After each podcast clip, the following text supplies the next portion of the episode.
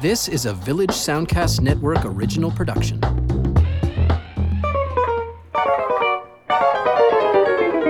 Hi, and welcome to Lends Me Your Ears, the podcast that takes a look at films playing in cinemas and also connects them to films from days gone by or current and more obscure films that share similar themes.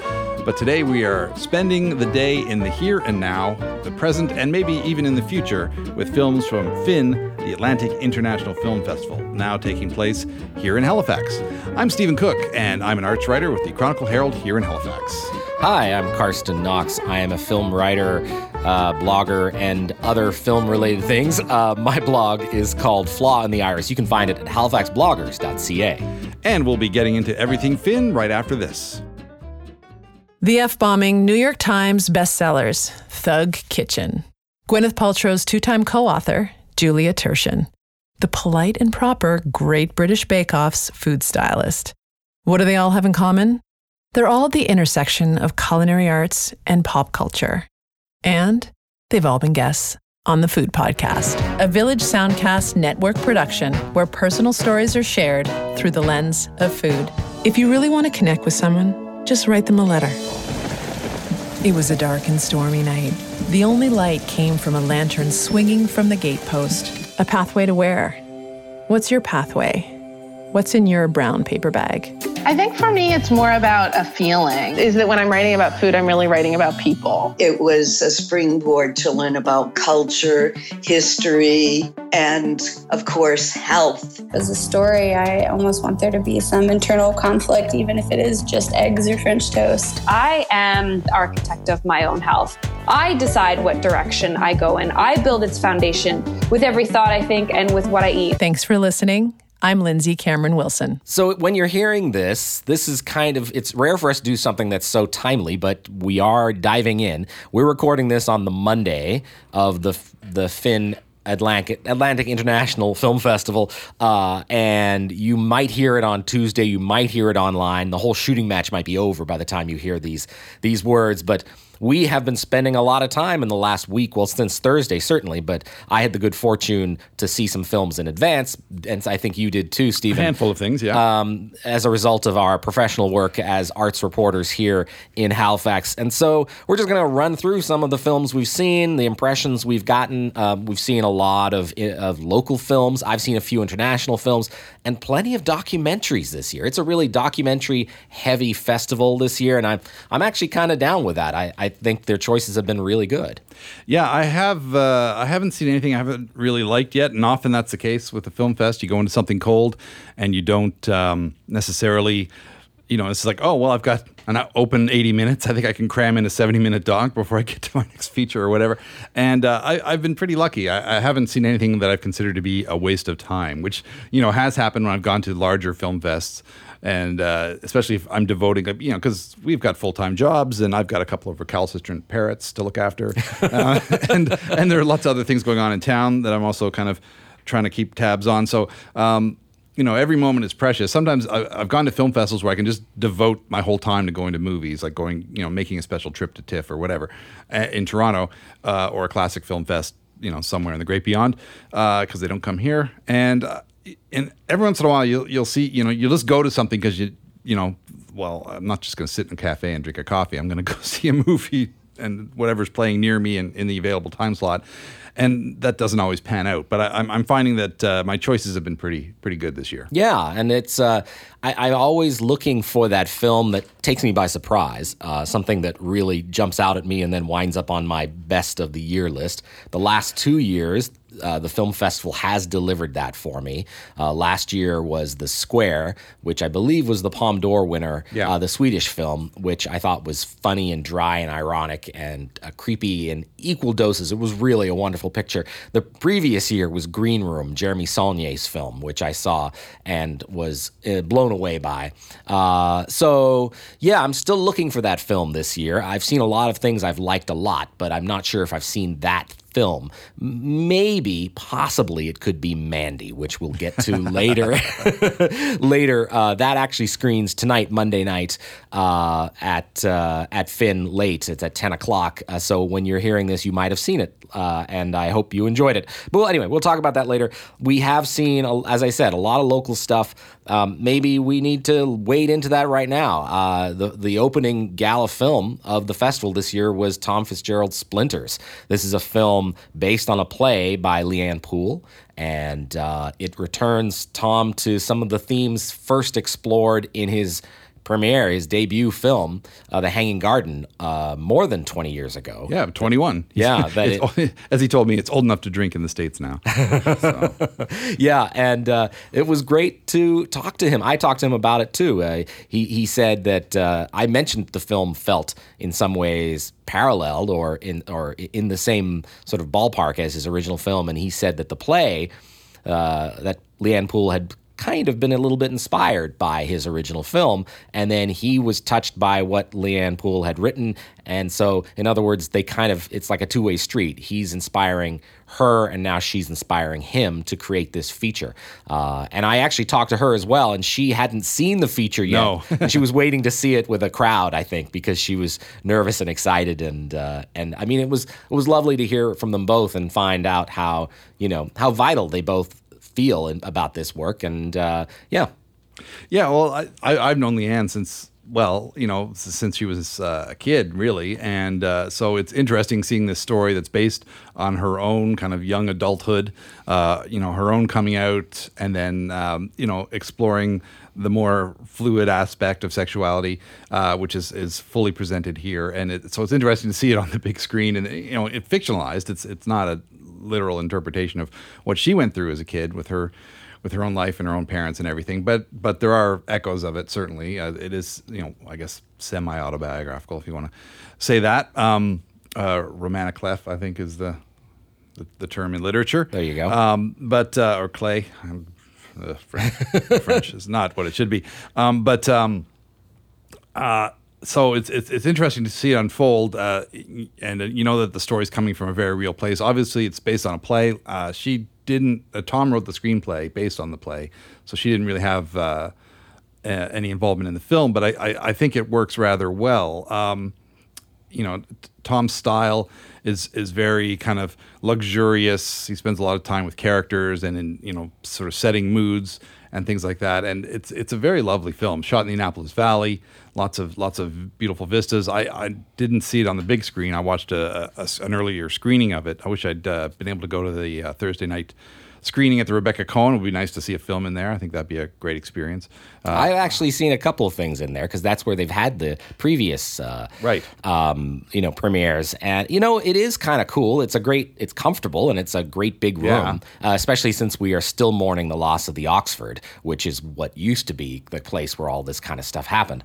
But it actually, I've had some sound issues with films really, at the Cohen. Yeah, so. Well, it's acoustically not meant for films. Oddly enough, I'm getting off track here, but I saw Woodstock, when they actually had full-on theatrical screening capabilities in the Cohen. I actually saw a 35mm print of Woodstock when I was 11 or 12 at the Cohen, which is quite the experience. But that was sort of that was right when the Dal Film Society was winding down and Wormwoods was kind of gearing up, so one kind of segued into the other back in the day. Says the old-timer, moviegoer. But yeah, no, I loved Splinters. I thought it was full of great performances. Shelley Thompson, who I've seen a lot of this weekend. Yeah, seriously. She's both all around. In front of and behind the camera, in features and shorts and everything. She's terrific as the mother.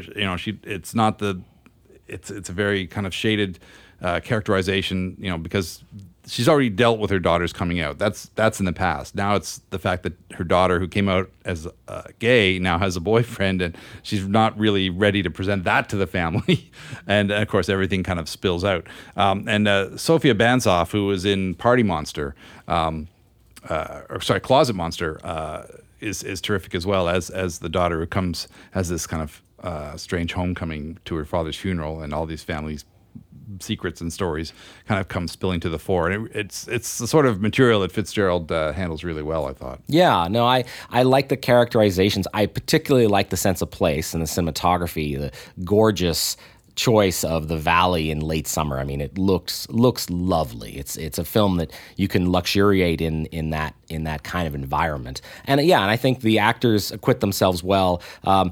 I didn't love it as much as Cloudburst, Tom Fitzgerald's last film, which I felt was, well, it was a sort of a road movie. It was a little more kinetic. This is kind of a meandering weekend at the house where characters are kind of coming to terms with their identity and their relationships with other characters. And there's, of course, a sense of mourning because one of the characters has passed away, the father, and so they have to, deal with that and the resolution of what happens to the apple farm because he was running it.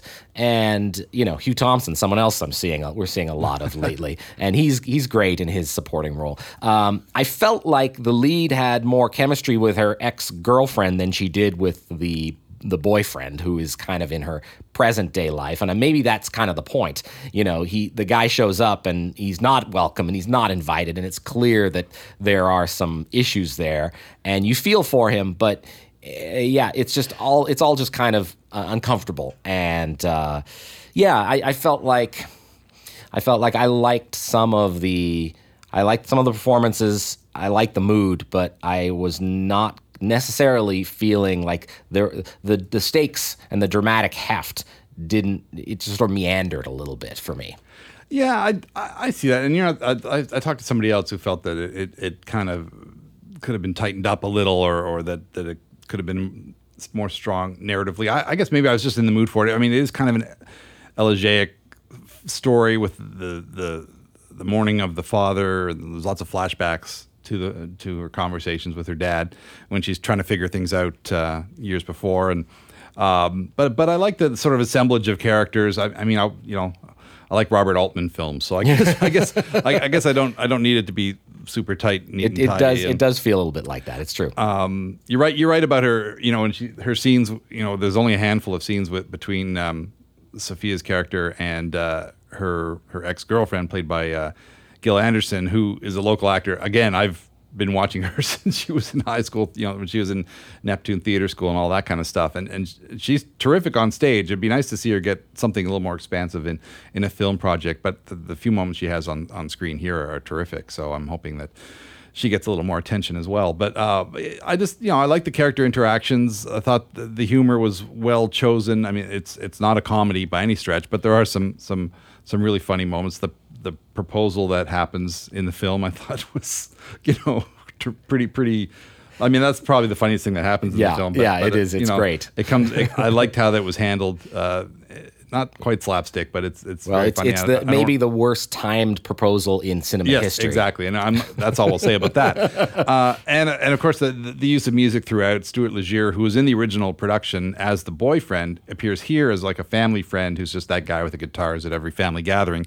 But, his music is featured throughout the film to very good effect as well. So there's lots of elements there that I loved, and I thought it held together pretty well. Also, I've noticed his first film with an all-Atlantic cast. Yeah, that's pretty awesome. Was pretty great. I mean, it was obviously made for perhaps a lower budget than some of his other films, so you're not going to get an Olympia Dukakis or a Brenda Frickert for what they made this movie with. But I think by keeping it local, I think it probably makes it more effective in a lot of ways. And I guess as the day after the premiere, he's on set for his next film with Jackie Weaver. Yeah, so. Stage Mother, which has Halifax passing for San Francisco. Oh, jeez. Well, we got some hills. Yeah, exactly. We got hills. We got old Victorians.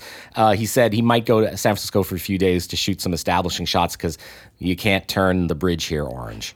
So, there you go. Yeah, sure you can in a coloring suite. And we used to have cable cars. Maybe we can bring those back. Yeah. Anyway, so there you go. That's Splinters. Also has another film, Atlantic Film, has played, and it was a gala presentation on Friday night, was an audience of chairs. This is Deanne Foley's new drama from the Joan Clark novel. It's shot in Newfoundland. I think the novel was set in Cape Breton, but definitely Newfoundland. And it's a story, and I thought quite a touching story and sometimes frightening, an honest portrait of a woman's struggle with mental illness. And it stars Carolina Bartczak, who is a concert pianist named Maura, spending the summer at a remote cottage with her two daughters. She's obsessive, she's distracted, but she seems to love her kids and is holding it well enough together until one afternoon she does something that genuinely endangers the kids. And it becomes clear that she may not be healthy to be around, and she may need some help. And she, I found this is a film where the lead really carried it. I thought she was really magnetic, this actor who I wasn't familiar with, though apparently she was in X-Men Apocalypse. Yes. Yeah, I thought she... Second-string mutant, I guess. Yeah, I thought she was really good, and I thought that, the conclusion, tonally, it's funny, the film goes from this sort of examination of her mental state. It's the pacing's a little odd because she gets taken away for help about midway through the story, and then 6 months later she gets out, and there's no time spent with her as she gets the help that she needs. I felt that was odd, and there were moments where we shoot forward in time sort of abruptly, but the ending, it was a real tearjerker in a way that I felt kind of was earned, and so I quite liked the film. Yeah, I felt like I like the film a lot with some reservation. I feel like maybe our positions, like I feel about this the way you felt about Splinters, but some of the leaps in the story, I don't know if those were there originally or it was made for just economy of storytelling, but I felt like there were maybe some scenes missing that could have been in there. But I guess the focus is on Sophia, and you kind of have to take some things for granted along the way, that she does want to get treatment, she does want to get help, she does want to see her kids again, and that is kind of the core of the film. It's very Stella Dallas. I don't know if you've ever seen any iteration of the movie Stella Dallas, but it's in the sound version, because there's I think two or three versions of it. Barbara Stanwyck gives up everything for her daughter, and it ends with her standing outside the church, watching her daughter get married through a window or something like that, and it's raining and she's crying. And so, I was having a big flashback to that, and I'm sure it's entirely intentional. But here, she gets a resolution that Stella Dallas doesn't get. Spoiler alert. Uh-huh. If you're watching, 80-year-old movies that you haven't seen before. But I don't know if we even need to say spoiler alert on this podcast. No, probably not. I mean, we do occasionally venture into some plot points, but we talk about old movies so much that really, if you haven't seen them, then, what can you do? Well, Stella Dallas, it ends with Barbara Stanwyck sort of walking away alone, feeling vindicated because, her sacrifices paid off in the end for her daughter's happiness, if not for her own. I think an audience of chairs is a little, that just doesn't seem right in this day and age. And audience of chairs is a little more satisfactory in its resolution. Carolina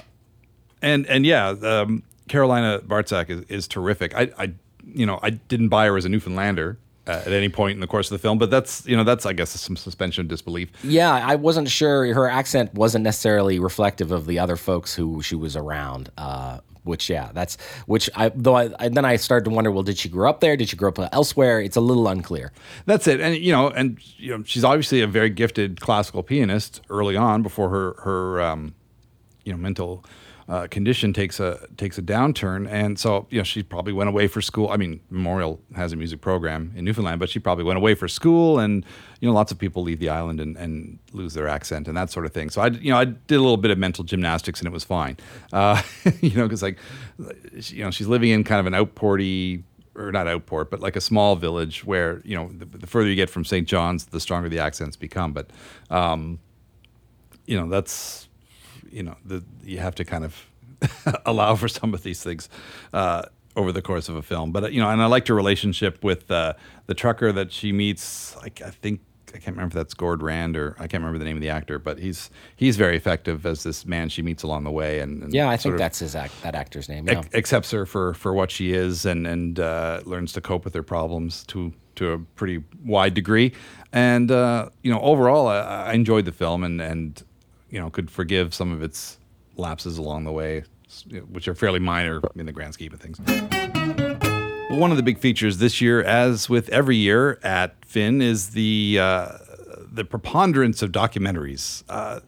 The advances in filmmaking technology allow, in terms of being able to edit on the fly and shoot with lighter, more powerful cameras digitally, make documentaries on, maybe not easy to fund, but certainly easier to budget and make. There's a lot more power in the filmmaker's hands these days for documentaries than certainly in the days of film and and there's also more outlets for them. So we're seeing more of them, and the fact that there are more of them doesn't make them any less compelling. And there's some terrific ones at this year's Atlantic Film Festival, and one of the ones that's getting a lot of attention, and for good reason, is Love Scott, the story of Scott Jones, who was assaulted, I guess 5 years ago now, outside of a club in New Glasgow, and was left permanently injured. He's in a wheelchair, and the film's about his fight to recover, but also just about reclaiming his identity, and this position that he became a kind of a champion of justice against hate crimes, and against fighting homophobia, and also as a voice for the disabled as well. He was a choir director. He loved music. He was a guy who people loved, and then he got put in this position, and the film kind of deals with what it's like to suddenly be thrust into the spotlight due to this tragedy that befell him. And it's made by his close friend, Laura Marie Wayne. So it's got a very personal approach.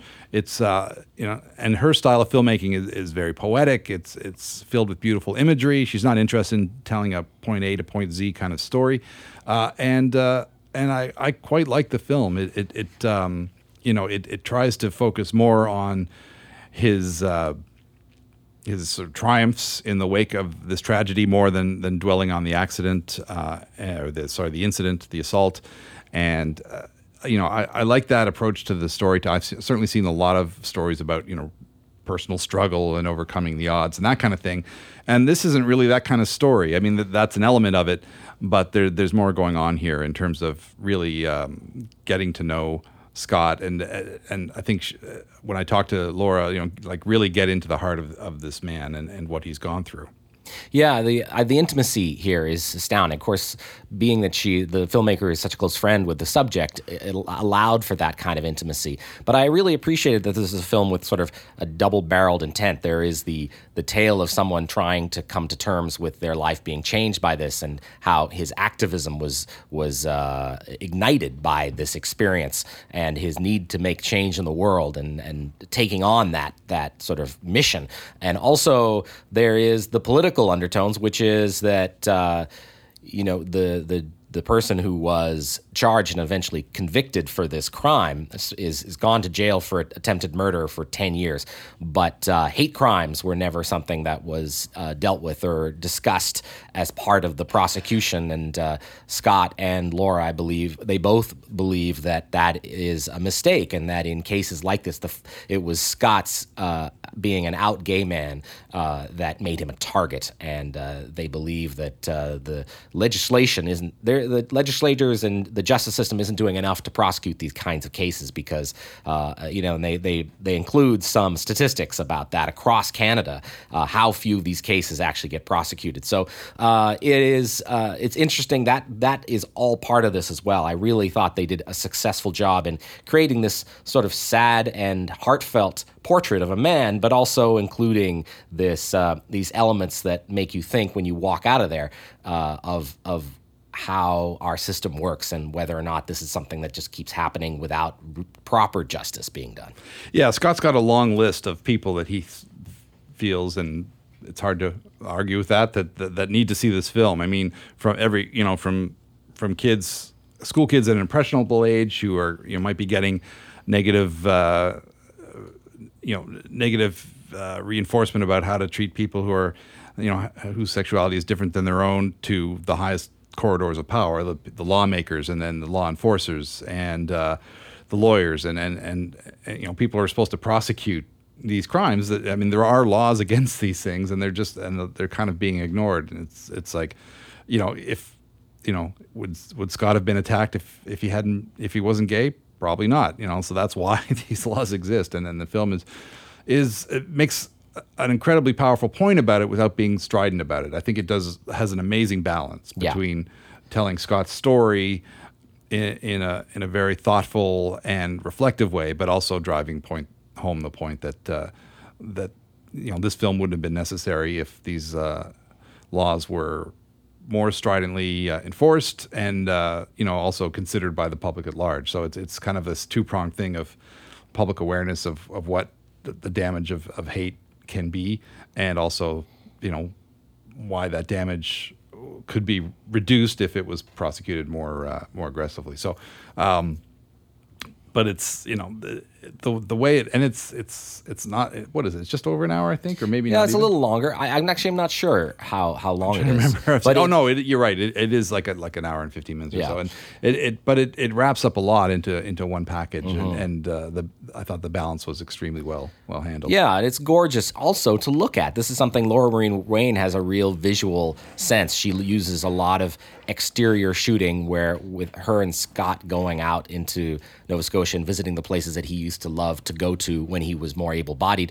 and it's sad and moving, but also there's this sort of autumnal kind of quality to the film, which was lovely to look at. And there's a whole story around how they got the soundtrack. Sigur Rós does the soundtrack, and they were listening. They were big fans of the Icelandic moody ethereal band, and would listen to the music a lot when they were together. And she sort of imagined the film scored to it, but she was like, "Oh, we're never going to get them." And then she was traveling, I guess, down in Costa Rica, and she said she had a dream of like they really wanted it, and Scott was like, "We got to get it somehow," and they're trying to figure out how to do that. And then she had a dream, "We have to ask," and so she called up the producer in Montreal, Annette Clark, I believe, and who had a connection with the band through their manager, sent an email inquiry with a little clip from the film, and apparently it was the next day they heard back, and Sigur Rós was like, "We love this idea. We'll do whatever we can to have our music be on the soundtrack to this film." I mean, what an amazing opportunity, and what a great way. And of course, it provides a sort of, I'm hesitant to use the word, but a gravitas to the proceedings, which is a soulfulness that makes this far different than a very different kind of story.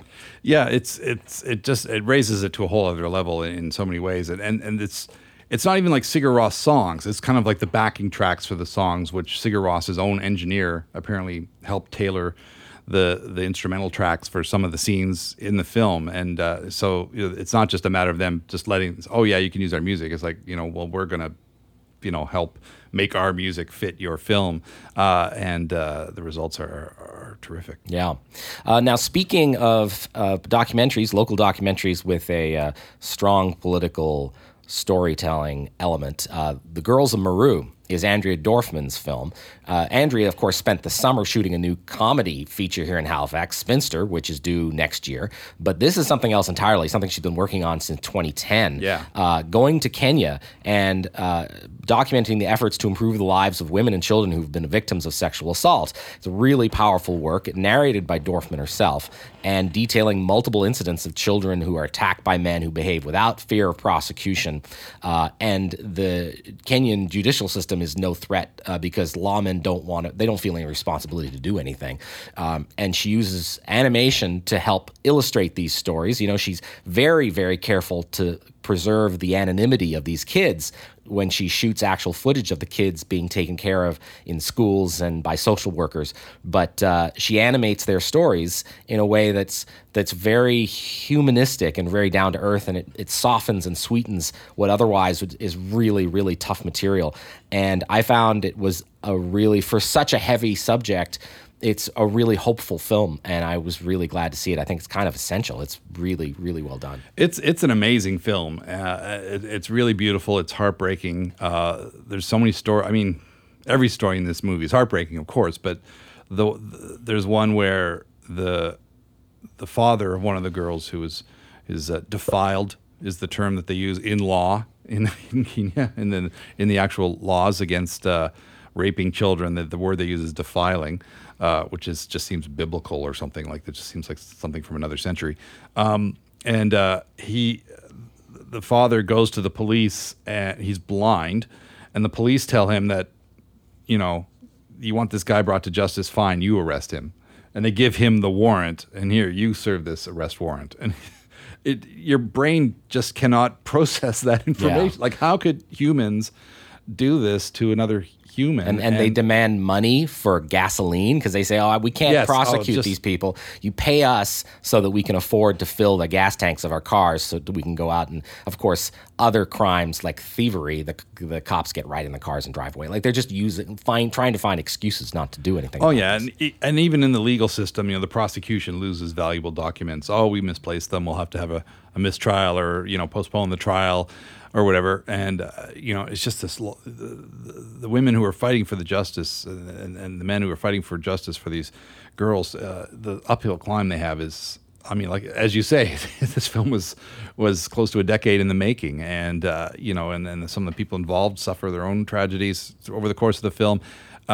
And, you know, you just you really feel for this cause, and it's just one small corner of a whole continent and of the world, and you just wonder like how many Marus are out there, mm-hmm. You know, how many battles need to be fought before we get to a place of common human decency. And Andrea, like, her voice is so calming, like she there's no outrage in her voice. You know, she kind of walks you through what's happening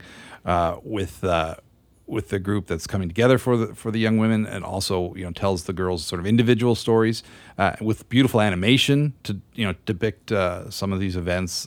And it kind of softens the blow because it is so outrageous that these things happen, and yet it doesn't. Yeah. You know, it's wonderfully made. You know, the animations and each animated segment is done in a different style. One is kind of pegboard animation, and then there's stop motion, and then there's the kind of hand-drawn style that she used in, her Heartbeat movie Flawed. And Flawed. And Heartbeat. Yep. It's, you know, it just carries you through. This film is riveting and beautiful and distressing and heartbreaking and so many things. This is, you know, obviously probably the best doc that I've seen on the weekend. Mm-hmm. Yeah, and there's been a lot of them. I wanted to give a shout-out to The Song and the Sorrow, which is the NFB documentary about PEI musician Catherine McClellan and her father, the legendary Gene McClellan. It's about his talent and his depression and his eventual suicide, and how Catherine, who was a teenager at the time of his death, has tried to make peace with all of it.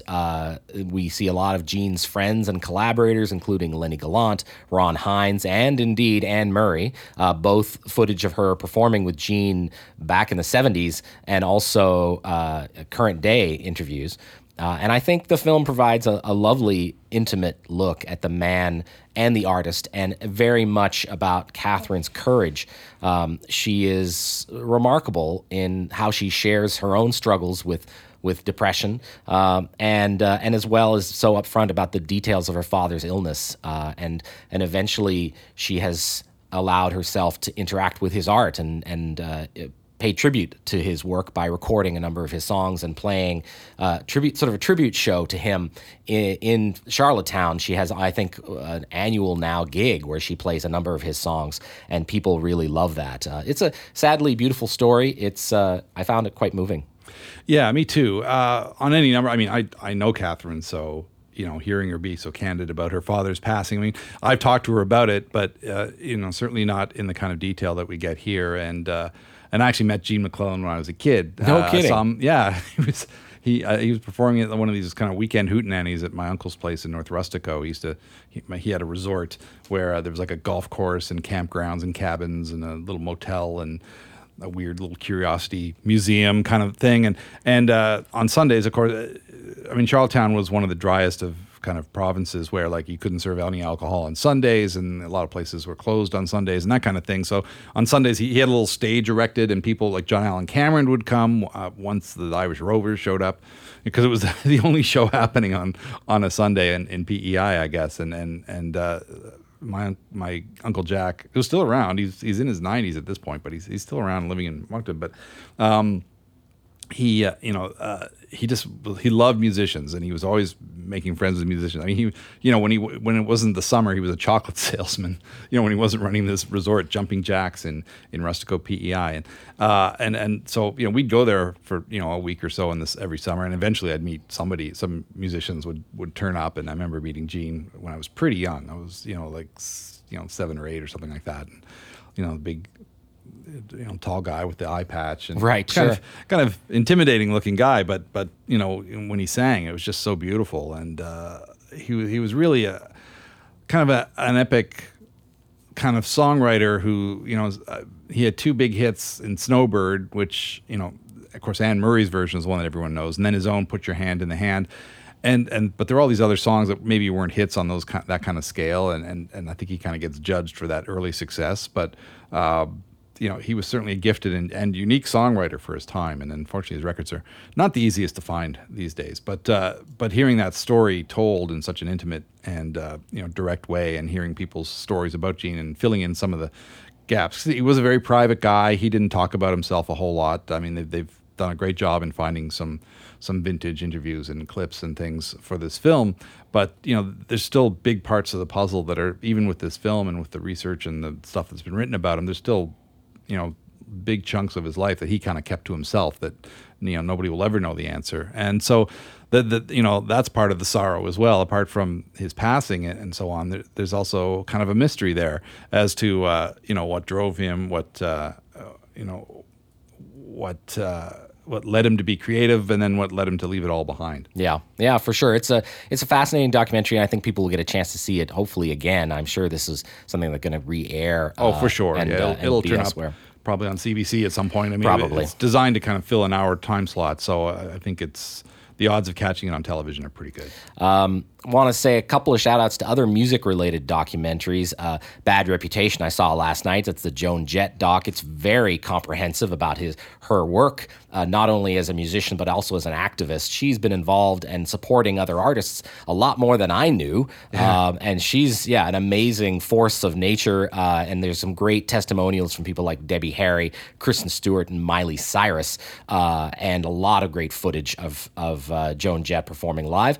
Also really liked a film called Carmine Street Guitars. This is Ron Mann's new film. Of course, he's a master of the subculture, the Toronto documentarian. This is about a New York Greenwich Village guitar maker, a luthier, Rick Kelly, and how he runs his business and how many amazing musicians come through his shop. It was a personal interest to me because I know one of my favorite musicians, American singer-songwriter, guitarist Chris Whitley, got his start, maybe bought his first guitar in this shop. So we see a lot of others, Kirk Douglas from The Roots, Nels Klein from Wilco, Mark Rebo, Jim Jarmusch. Wow. It's pretty amazing. And on and on. Yeah, it's Carmine Street Guitars is a lovely look at a talented craftsperson.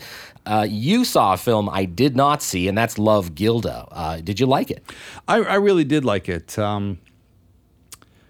mean, I was always a fan of Gilda Radner. She's probably my favorite of the not ready for primetime players from the original Saturday Night Live. But, you know, she has an interesting history before she even landed on that show, working with National Lampoon and being in this famous production of Godspell that sort of united her with Marty Short. You know, that was one of his first big professional gigs, and Paul Schaefer, who went on to become David Letterman's band leader, was also the musical director of that show. There's a lot of other well-known names, Canadian and otherwise, involved in that show. She was not Canadian. She's actually from Detroit, but she wound up going to Toronto. She met a sculptor and decided she was going to move to Toronto with a Canadian sculptor, moved to Toronto with him and be a housewife. But that didn't work out because she wanted to get back on stage, and wound up in Second City, and then going to New York, and the rest is history. But of course, you know, late in life, sadly, she didn't live to be very old. But you know, she developed ovarian cancer, and that became her focus, both to fight the disease and also speak out for women with cancer in a way that had not been in the spotlight at that time. So it's an interesting arc for this woman who's incredibly funny, incredibly gifted, but had, had a lot of struggles with an eating disorder and her self-image, and there was a lot of self-doubt, even though she was probably the funniest person you could ever meet and most talented. You know, there's some clips from her one-woman show on Broadway, which are, you know, there was a film made of that, which I'd love to see again. Very touching. And I lost a friend to ovarian cancer not too long ago, so I was fairly emotionally invested in this film, and also just my love of Gilda Radner's artistry. It's there's nothing unique in the way that the story is told. It is, as I mentioned, an A to Z kind of biography, I suppose. You know, you get the old home movies and people talking about how much they loved working with her and what made her special, and then, you know, talking about her struggle. So, I'm guessing it's fairly traditional in the style that the film is told, but just being able to experience her artistry and then her what she went through in her final years was fairly moving. I said something. I think I tweeted that I hadn't laughed and cried on equal levels so much in a film for quite some time. It feels like it was probably. I mean, it was co-produced by CNN, and it'll probably air there. You might want to keep an eye out for that in listings or TV blogs or whatever. But so I think maybe it had to remain kind of conventional in the way it tells the story. But they use a lot of her own words. There's, she did an audiobook for one of her autobiographies, and they use a lot of clips from that. So I felt that it did kind of draw you into her life and into her private world to a greater degree than I had been up to that time. So another local film that I saw. Did you see as well, Hopeless Romantic? I didn't get to it. I wanted to see it. I certainly heard a lot about it when it was in production, and there were a lot of talented people working on it here and in other parts of the region. But I didn't get to that screening, and I have a feeling I'll get another chance to see it done. Yeah, let's hope it gets a release. It's a low-budget anthology feature romantic comedy, and I... thinking about, there are some classic anthology films out there, but they aren't regularly made. They're difficult to make. They're not generally all that well received. So I was a little cautious coming into this, even though I was really keeping my fingers crossed for success. And I was pleasantly surprised at how the continuity of the stories really worked. There's the spine of the story. It's set at a wedding where a woman has had a bad experience or an experience with a man who she runs into at the wedding, and she's had kind of an awkward history with him, and then she winds up talking to a lot of other women who are guests at the wedding about their sort of romantic misadventures. So that's the common thread here, and I gather it was written sort of siloed. The different stories were written by the directors and then all thrown together. And structured like almost like a TV show where the crew and the DP, Jeff Wheaton, were the constant parts of the story, and then the writer-directors came in to shoot for a few days each. Deanne Foley, who we mentioned, whose feature film An Audience of Chairs is at the festival this year, Ruth Lawrence, Latonia Hartery, Martine Blue, and Haligonians Megan Wenberg and Stephanie Clattenburg were the filmmakers, all women. And I really love the film in ways that sort of surprised me. I mean, it's clearly low budget, and there are some restrictions that come with that, But in terms of the writing, I thought it really sparkled in the performances. The casting was all bang on.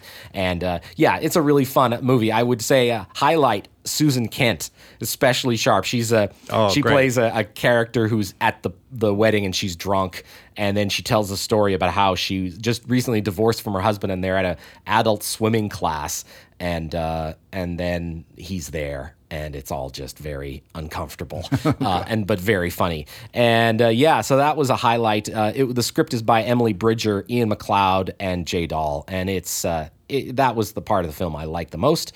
So, hopefully it'll get a release, and more people will get a chance to see that. Yeah, I'm kicking myself for not getting to it. As with any film festival, you kind of pick your battles, I guess, as to what you're going to go see. And this one, I figured, this one I'll probably get a chance to catch at some point, hopefully sooner than later. And I certainly love the work of the women involved and the people involved. I love this cast, certainly... People like Francine DeShepper, who I also saw in a great short film directed by Shelley Thompson called Duck, Duck, Goose. She was amazing in that. Amy Graining, who's also in Halloween Party, which we're going to talk about shortly. She's pretty fantastic. She's great in that film. Just has this very engaging personality. And Susan Kent, I love on This Hour's 22 Minutes. And, she's certainly got a big personality that comes right through a camera. Yeah, so for sure. I've often thought I'd like to see her in more stuff, more sort of expansive stuff, and clearly this is a good role for her. So yeah, definitely try and catch this as soon as I can. Yeah, it's the chances of I think the chances are reasonably good. It'll get some kind of release, and I'll keep my fingers crossed on that front. Another local film is The Halloween Party, directed and written. Speaking of, yes, and written by Jay Dahl, who of course produced Hopeless Romantic and co-wrote it. So Saturday night was a big Dahl fest, and the Valley of the Dahl. Yeah. Yeah, and it was, and The Halloween Party did not disappoint. It's a horror movie that's also very much a comedy. He manages to like juggle the tonally. He's sort of making fun of horror movies and horror movie tropes while also being genuinely creepy in places. And he has this almost what I now, having seen this and having seen There Are Monsters, I'm seeing a certain kind of visual effect that Dahl does really well, because he's also doing a lot of that himself. That elicits a jump scare very effectively, and it makes your skin crawl. So, it's a story basically about a meme that catches on at a local college, and it presents a countdown. You have to say what your deepest fear is, and if you don't disclose the fear, it'll come true and kill you. And you see a scary witch, yeah. Which is not scary. Not at all. But it's funny, this sort of cheesy video online meme, which of course we've all seen this kind of thing before, is tied into this really well thought out backstory about the residence where this university is being a former hospital, and that it's haunted by these children who were affected by a chemical spill, and that they were all deformed and mistreated, and eventually they all sort of went insane and wanted revenge on the people who had kept them locked in these spaces, and that's how these students are kind of coming to grips with all of this, and I really liked that aspect of it. It had a sort of a medieval creepiness to it that lent weight to all the rest of the story. Amy Groening, you mentioned, she's the lead. She's great, and she is ably assisted by T. Thomason, who plays a computer nerd who is both terrified but also really, really funny. Their chemistry is amazing. Like it's always fun when like the attractive woman and the nerdy guy kind of team up, and there's you can have some fun with that kind of pairing off, but it really does work really well. They really make the most of their characters, and she's not your typical attractive college girl, and he's not your typical computer nerd. So I really enjoyed their chemistry. Yeah, and the cracks kind of, they take against the bros. Oh, yeah. On campus are so funny. The frat boys really come under the knife in this film to a great degree. I got to visit the set of this film when they were making it, and just see how some of the scenes came together, like when they're being attacked in a car and so on, and wondering how this was all going to fit together, because I was just seeing a little fraction of it on one day on the set, but. It's amazing how they've created this fictional college out of the campuses of SMU and King's and the old Ben's Bakery factory off Quinpool Road, certainly, if you're from Halifax, it'll be a lot of fun to watch just for the geography of it. But they really top loaded it between the sort of cyber thriller aspect of it plus this kind of weird body horror aspect to it. It sounds like it might be a little top heavy, but it isn't. It zips along at this terrific pace, and it's a shame that because I think it was they were filming this like 2 years ago, so I'm glad it's finally done. And even then, it's not really finally done. Jay Dahl said there's a scene he might put back into it, and there's some credit things he wants to fix up, and there's a little bit more work to be done, but I think what we saw was mostly complete and pretty effective. Mm-hmm. Yeah. I look forward to seeing where this film goes, because I think it could catch a lot of people by surprise in those genre festivals, or even amongst hardcore horror aficionados might get a kick out of this. Now, you also saw a film which I think is a horror, because I actually didn't see it, from Newfoundland called G. Condon's Incredible Violence. Do you want to say a few things about that, Stephen? Yeah, I wasn't 100% sure what I was going to be in for when I went to see The full title is G. Patrick Condon's Incredible Violence, and in fact, it's directed by G. Patrick Condon, who was a real person, but he's played here by an actor, and who's basically squandered the money that he had raised to make a low budget feature.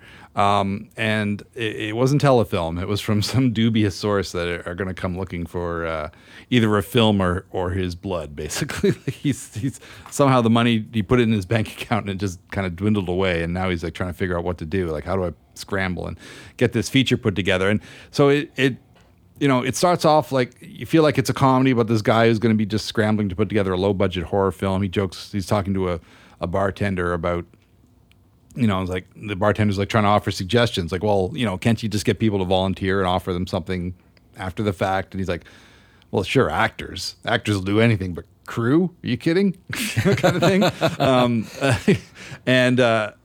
And it's kind of barrels along, like, and we also sort of meet some of the potential actors who are going to be in this film along the way. But it kind of just jumps to him getting this. He gets this house in the country, this remote farmhouse in a forest in Newfoundland somewhere, and he's immediately bolting up spy cams, and so you get the impression he's going to do like a low budget paranormal activity kind of found footage kind of film, like really do it on the cheap, no crew, just a bunch of spy cams, and he'll edit the footage together as best as he can and hopefully get some return on his investment. But it takes a very weird, strange turn. Like this guy, this director, goes off the deep end fairly quickly, and basically the actors all show up on location. There are dot matrix printers in each room, and while the director is kind of sequestered up in the attic, they never meet him. At least they hope they never meet him, because when he does take a trip down from the attic, it's not pretty. But basically, the actors are getting these script pages, and they do what these mysterious pages tell them to do. But then it turns out not everybody is getting the same pages, and this, they kind of know they're going to be in a horror film, obviously, because the film within the film that's being made is called Incredible Violence. But things really spiral out of control in a big way. It's super violent, and it does kind of adhere to the sort of final girl kind of aspect of horror films. But it's interestingly meta without being too eye-winkingly meta, I guess, if I want to put it that way. It was a really unique experience, and I really enjoyed it. The cast is really strong. It's very small. Most of the movie is set in this one house. As this kind of horror unfolds, the male actor kind of starts to, because there's always that thing about this relationship between, a director and their lead.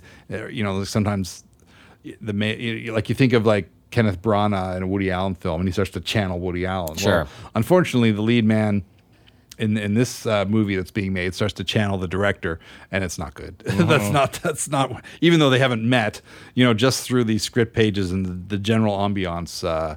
He starts to become the mirror image of the madman upstairs, and it's a unique concept and really, really well executed. Very good. All right. Well, I want to say a few things as well about Mandy, and it is has to be, speaking of bonkers pictures, this has to be one of the most bonkers revenge exploitation pictures of the year, and that is saying something in a year that also features revenge. I'm sold. If you've seen that. It's directed by Panos Cosmatos, who directed Beyond the Black Rainbow. He's the son of the Cosmatos, I think, who made like Cobra, yeah. Well, there's a good progeny. Yeah. So Mandy is one of those films that has that animated van art look about it, and every scene is like art directed to within an inch of its life, like a collection of new wave of British heavy metal album covers come to life with skies on fire and an enormous chainsaw. And of course, it stars Nicolas Cage as a logger and his girlfriend Mandy, played by the amazing Andrea Riseborough. She's incredible. She plays an illustrator, and there are religious cultists, as there are always in the woods, and they don't like them, or they abduct Mandy, and then they operate. They have like They're friends with LSD-powered demon bikers, the religious cultists. So the demon bikers show up and do a lot of terrible things. I feel like I should be sticking my fingers in my ear and going, la, la, la, I can't hear you. Because I want to see this. It's cold. I'm going to it tonight at 10 o'clock. If all right. I won't say any more. But I will say. I'm definitely stoked for it. Johan Johansson, the Icelandic composer who has sadly passed away, he does incredible work here in the soundtrack. Cage is very committed, and Riseborough, she's never making dull choices with her career. She's always choosing really interesting work, and she is so good here. I would say the only thing about the film, well, you know what? I'm not going to say any more. You go see it, and we'll talk again, Stephen.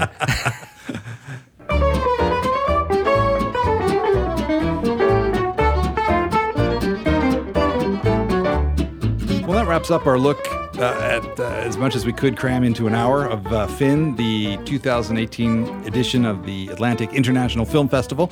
Certainly lots to see. If you're hearing this on Tuesday night or have downloaded it, hopefully you get a chance to hear the show before the last couple of days. Anyway, Wednesday night, Sharkwater Extinction is playing, the sequel to the successful documentary about the perils faced by sharks as a dwindling species at sea.